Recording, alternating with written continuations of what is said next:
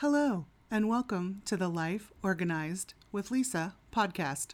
I'm Lisa Sealey, and organizing is my superpower. I'm a busy mom who has figured out how to do all the things and keep important things from falling through the cracks.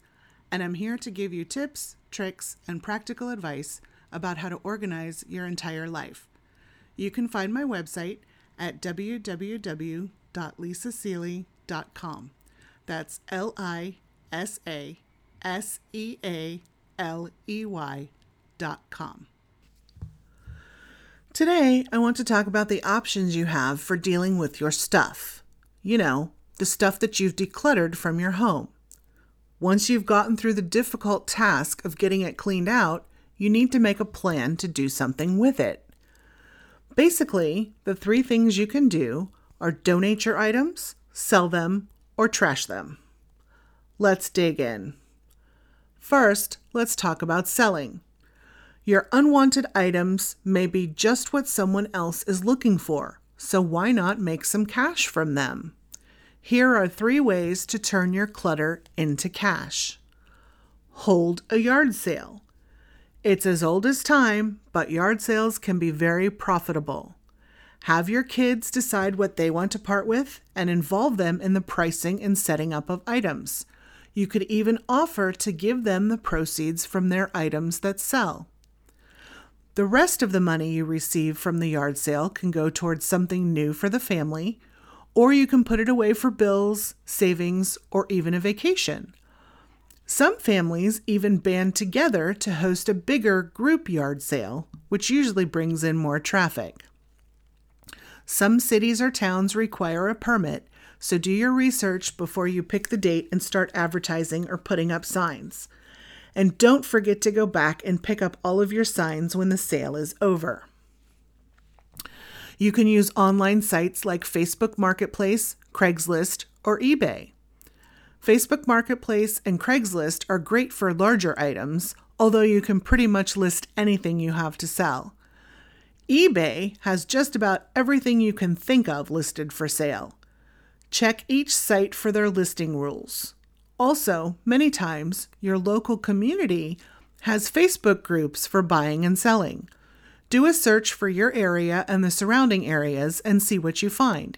You may be able to list things in these groups for free, too. Take it to a consignment shop. You may have access to consignment shops near you that sell items on your behalf for a fee. The advantage to a consignment shop is that you may be able to sell bigger ticket items for more than you may get at a yard sale or online. Consignment shops may specialize in certain types of items or be similar to a thrift store environment. It's worth the effort to use a consignment shop when you have items that have a lot of value left in them.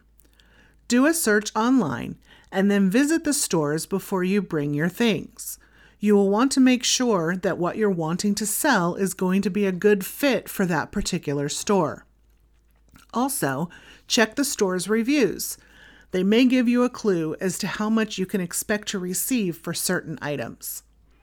Sometimes consignment stores can be very picky. Do not be offended if they don't want the, what you have to offer.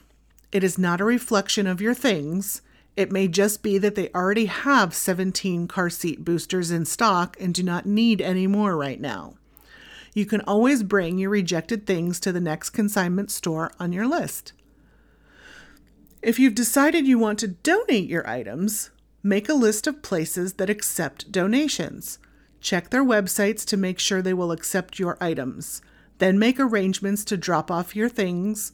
Many Goodwill stores have drive through donation drops or have them picked up from your home. And lastly, if you just want to get rid of your stuff, you can take a load to your local dump. As always, check the rules beforehand so you know what they will accept. No matter what you choose to do with your excess stuff, make a plan and follow through. Once it's gone, you'll feel so much better. Tell me, what do you like to do with your old stuff that doesn't serve you anymore?